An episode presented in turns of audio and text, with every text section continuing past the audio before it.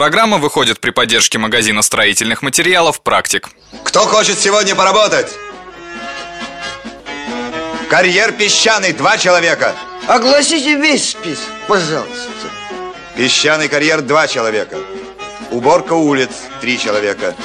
Есть наряд на строительство жилого дома. Операция «Ремонт».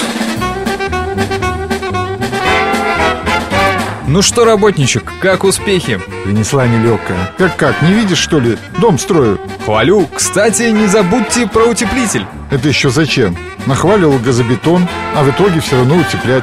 Ну а как вы хотели, погода у нас всякая бывает, да и сэкономить на отоплении можно будет. Но имейте в виду, утеплять дом из газобетона сразу не стоит. Надо дождаться, пока блоки высохнут и в них не будет лишней влаги. А вот после высыхания стен можно уже наносить изоляционный слой. Как у тебя все сложно. Ладно, а чем утеплять-то будем? Мой дорогой друг, все зависит от того, чем вы будете отделывать дом.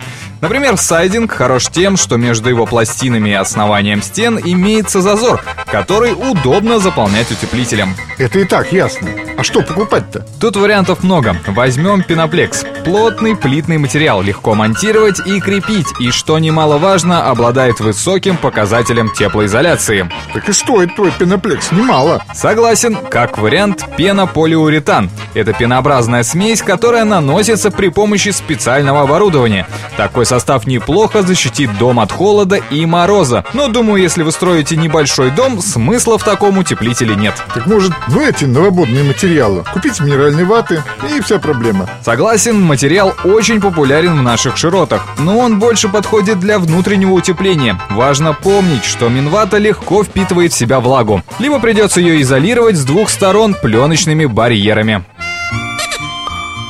А еще что посоветуешь? Э, мастер на все руки. Возьмите пенопласт или пенополистирол, но не забудьте подготовить поверхность. А что там готовить? Стены-то ровные. Заделываем клеем все трещины и грунтуем. После укладываем плиты при помощи клея, а для контроля в нескольких местах крепим тарельчатыми дюбелями, ну или зонтиками. А уж сверху крепим сайдинг.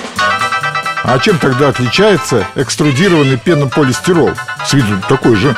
По сути, это тот же лист пенопласта, но благодаря современным технологиям его теплопроводность стремится к нулю. Как раз такой вариант будет оптимальным для утепления частного дома. Прямо-таки идеальный вариант. Во всем есть свои недостатки. Сложность заключается в том, что при монтаже таких плит необходимо наносить засечки и затирать листы. Это еще зачем? Этот материал очень гладкий, а для качественного контакта со стеной придется это исправить.